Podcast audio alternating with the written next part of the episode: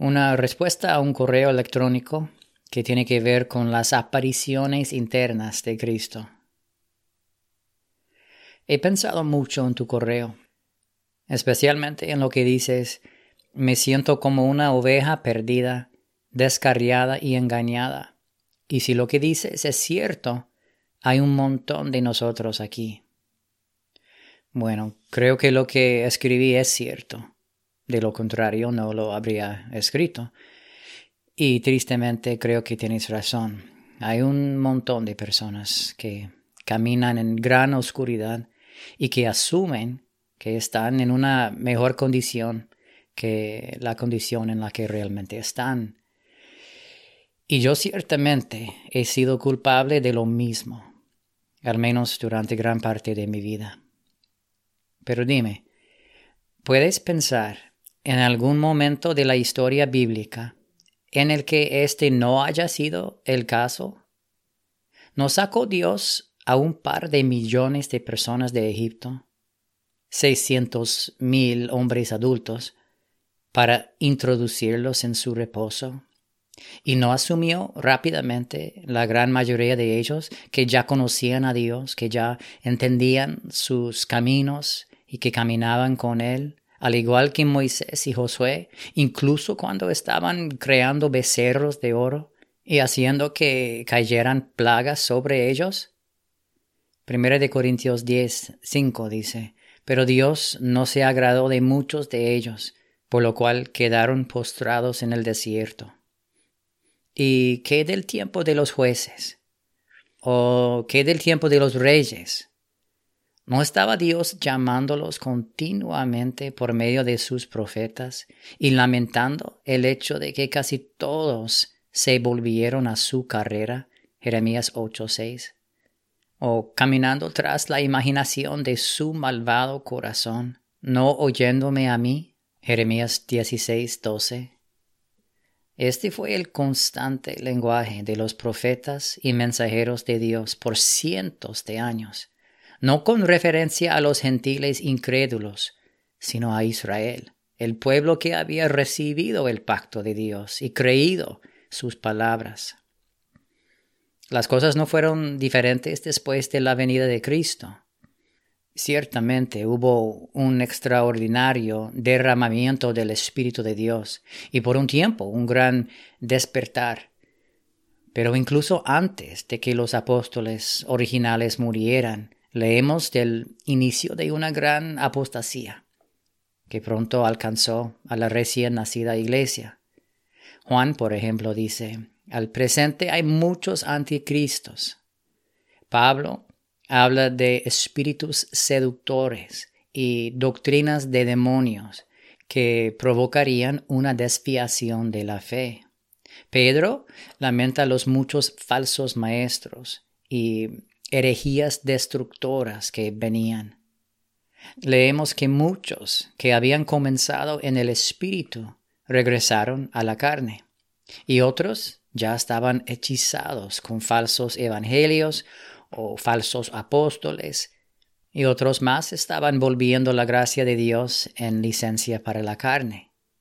Cerca del final de su vida, Pablo escribió cosas como, Ya sabes esto, que me abandonaron todos los que estaban en Asia, y porque Demas me ha desamparado, amando este mundo presente. Solo Lucas está conmigo. Y creo que es justo decir que los últimos dos mil años de la historia de la Iglesia solo han manifestado la misma lamentable situación.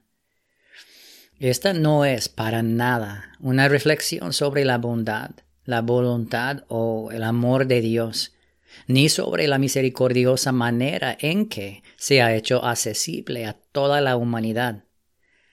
Esta es una reflexión sobre el corazón del hombre, quien voluntariamente, bueno, con afán, persigue el amor a sí mismo, sigue los deseos de la carne, los deseos de los ojos y la vanagloria de la vida y siempre, como dice Esteban en Hechos 7, resiste al Espíritu Santo. No es nada nuevo que una enorme cantidad de personas caminen en la terquedad de sus propias imaginaciones religiosas. Esto es tan antiguo como la torre de Babel. El salmista habla de naciones que se olvidan de Dios. Y en otro lugar dice, ¿por qué se sublevan las naciones y los pueblos traman cosas vanas? Se levantan los reyes de la tierra y los gobernantes traman unidos contra el Señor y contra su ungido. Y sin embargo, amigo, siempre ha habido algunos en cada generación que no están dispuestos a tragarse la religión formal, sin vida y sin poder de las masas, y que se vuelven con desesperación y humildad para ser despertados, corregidos y enseñados por el Espíritu de verdad. Y esto, mi amigo, es exactamente lo que necesitas hacer. Me dices, suponiendo que todo lo tengo mal, ¿ahora qué? Bueno, te respondo, debes encontrar y seguir a tu maestro. No estoy hablando de aprender más versículos de la Biblia, ni de leer otro libro, ni de encontrar un nuevo pastor. Estoy hablando de familiarizarte con el Dios de tu vida, con aquel que está cerca de todo hombre, pero generalmente lejos de sus afectos y experiencias. Tal vez ahora estés diciendo, o que eso es obvio, pero ¿cómo? Sí, esta es la gran pregunta. Y es aquí donde muchos se desvían al tomar a alguien o algo más como su guía. Dices, por definición nadie puede saber cuándo es engañado. Estoy de acuerdo. Y en tanto el hombre confíe en su propio entendimiento, perspectiva, opinión, razón y aprendizaje, es incapaz de escapar de este desesperado estado de ceguera y debilidad.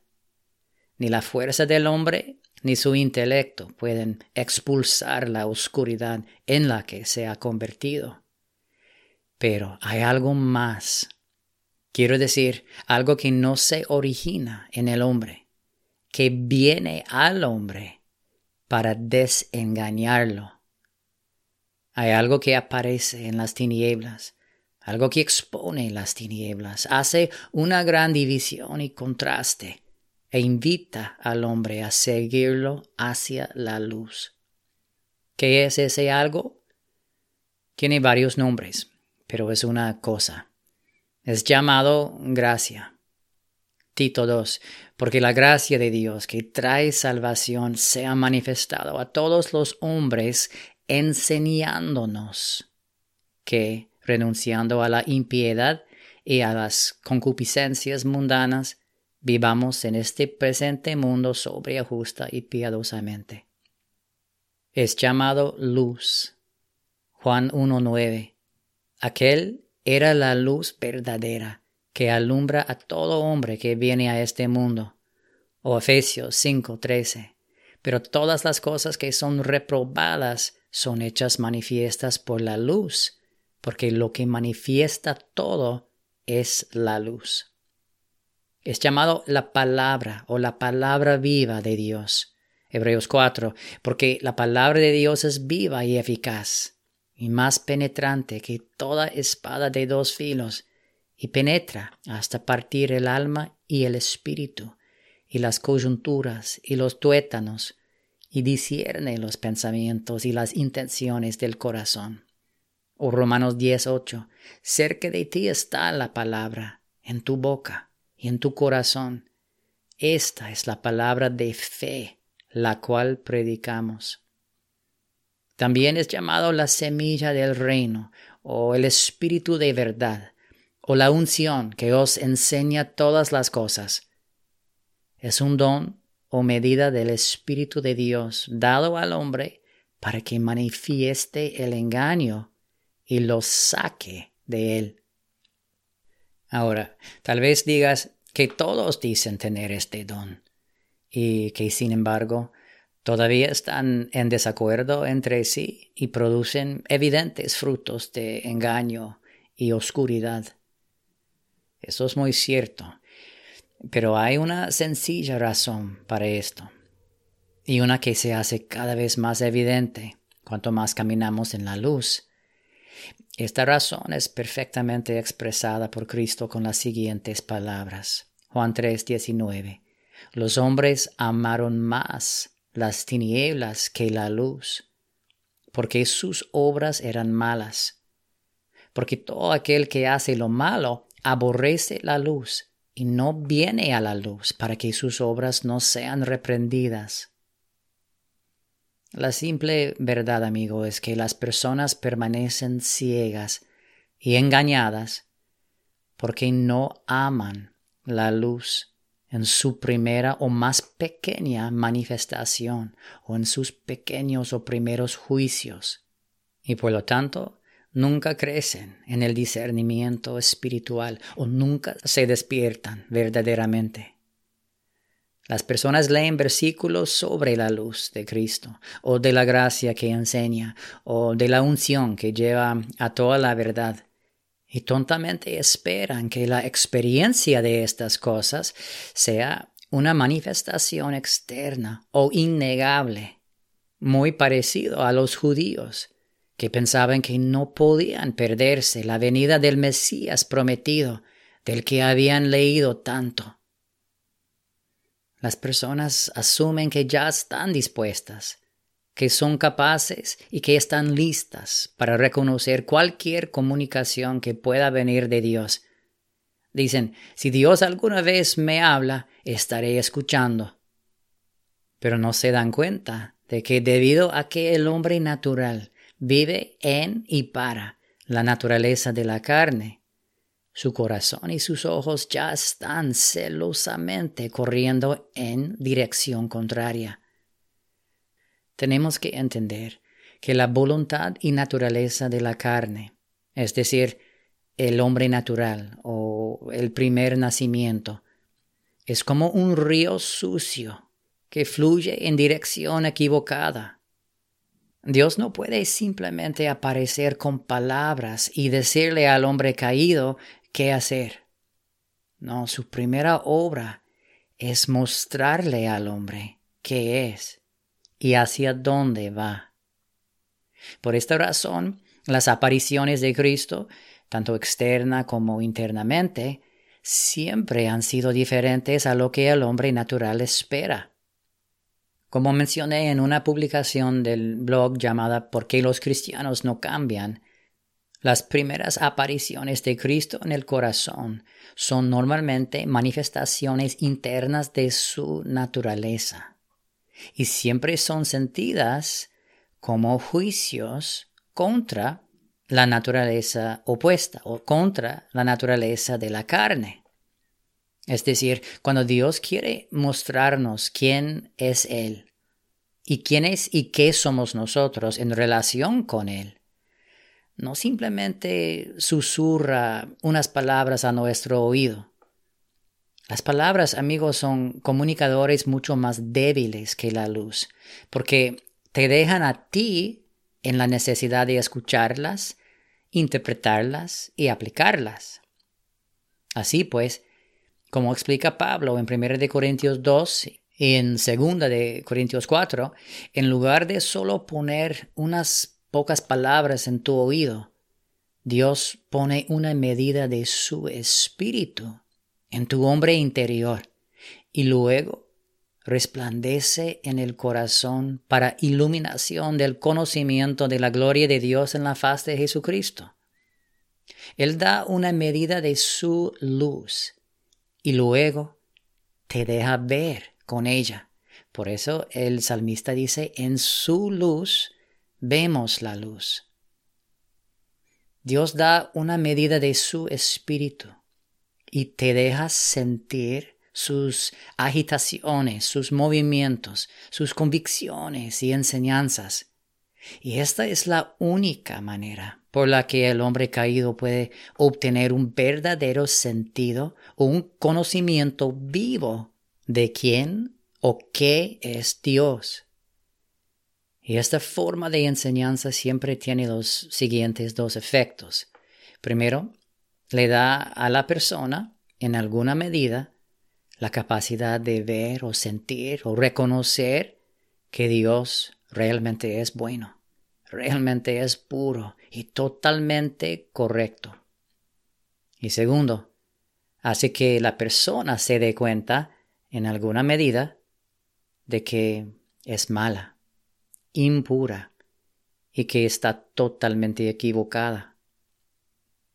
Entonces, volviendo a la analogía del río, Dios no aparece simplemente y dice, bueno, aunque tu corazón es como un río sucio que va en dirección equivocada, no obstante, aquí están estas tres cosas que me gustaría que cumplieras hoy para mí.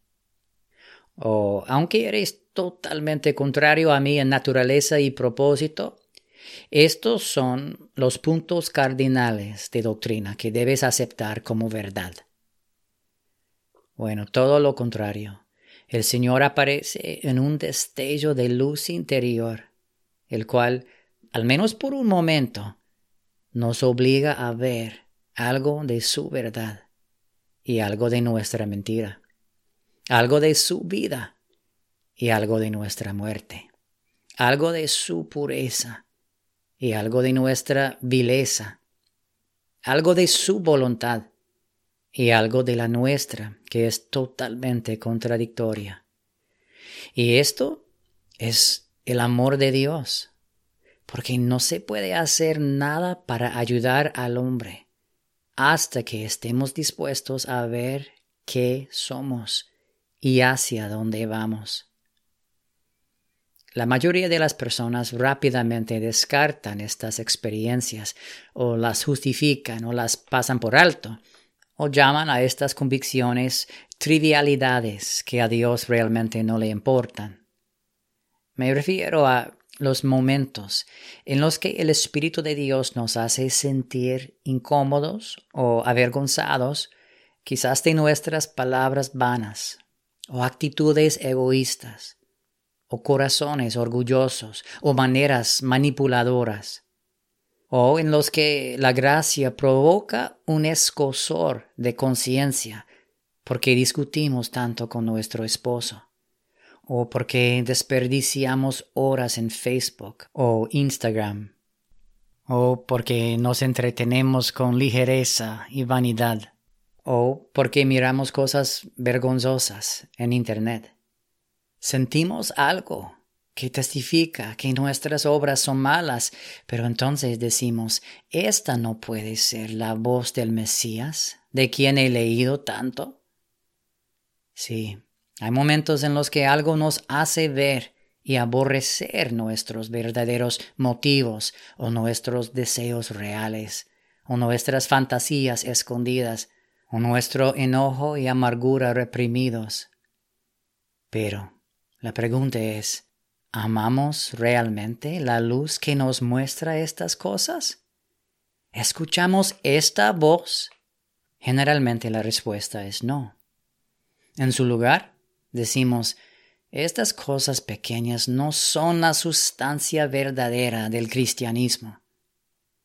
Puede que eso sea cierto, pero tu amor por ellas y tu renuencia a dejarlas muestran que son la sustancia verdadera de tu corazón. El Señor dice, mis ovejas oyen mi voz, y yo las conozco y me siguen. Pero la mayoría de los cristianos se apresuran a quejarse de que no pueden oír su voz, o de que Dios simplemente no está hablando. Pero lo que te estoy tratando de decir es que el comienzo de su hablar o se puede decir, la primera obra de su poder desengañador en el corazón del hombre viene a través de una variedad de convicciones ineludibles de que algo en nuestra vida, en nuestras palabras, en nuestras búsquedas, en nuestra voluntad, en nuestras metas, en nuestro corazón, es completamente contrario a la naturaleza del Dios que afirmamos seguir. Cuando el Espíritu de verdad venga, dice Cristo, convencerá al mundo de pecado, de justicia y de juicio. ¿Creemos esta escritura? ¿Podemos afirmar que nunca la hemos experimentado? De seguro hemos sentido algo de este espíritu cuando en momentos de quietud no podemos evitar ver que queremos un nuevo teléfono más que un nuevo corazón, o que pasamos mucho más tiempo buscando la risa y la ligereza que buscando familiarizarnos con el Dios vivo. Sí, yo sé que estos pequeños frenos o reprimendas quizás no parezcan la atronadora voz del Dios Todopoderoso, pero amigo mío, puedes estar seguro de esto.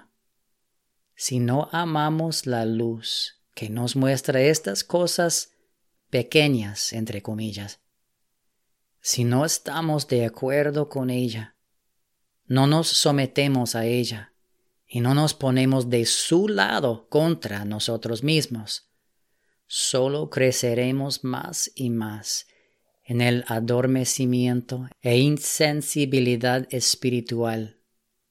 Y entonces, habiendo hecho afrenta al Espíritu de gracia, como dice Hebreos 10, o habiendo desechado al que habla del cielo, Hebreos 12, 25, es posible que clamemos a gritos que las cosas son injustas y que el pobre hombre está ciego, engañado y caído. Pero un día muchos tendrán que comparecer ante el Dios que tantas veces trató de alcanzarlos y encarar el indiscutible hecho de que continuaron en ignorancia y enemistad contra Dios, porque menospreciaron el día de las pequeñeces. Zacarías 4:10. Porque fueron infieles en lo poco. Lucas 19, 17. Y rechazaron volverse a su reprensión. Proverbios 1:23.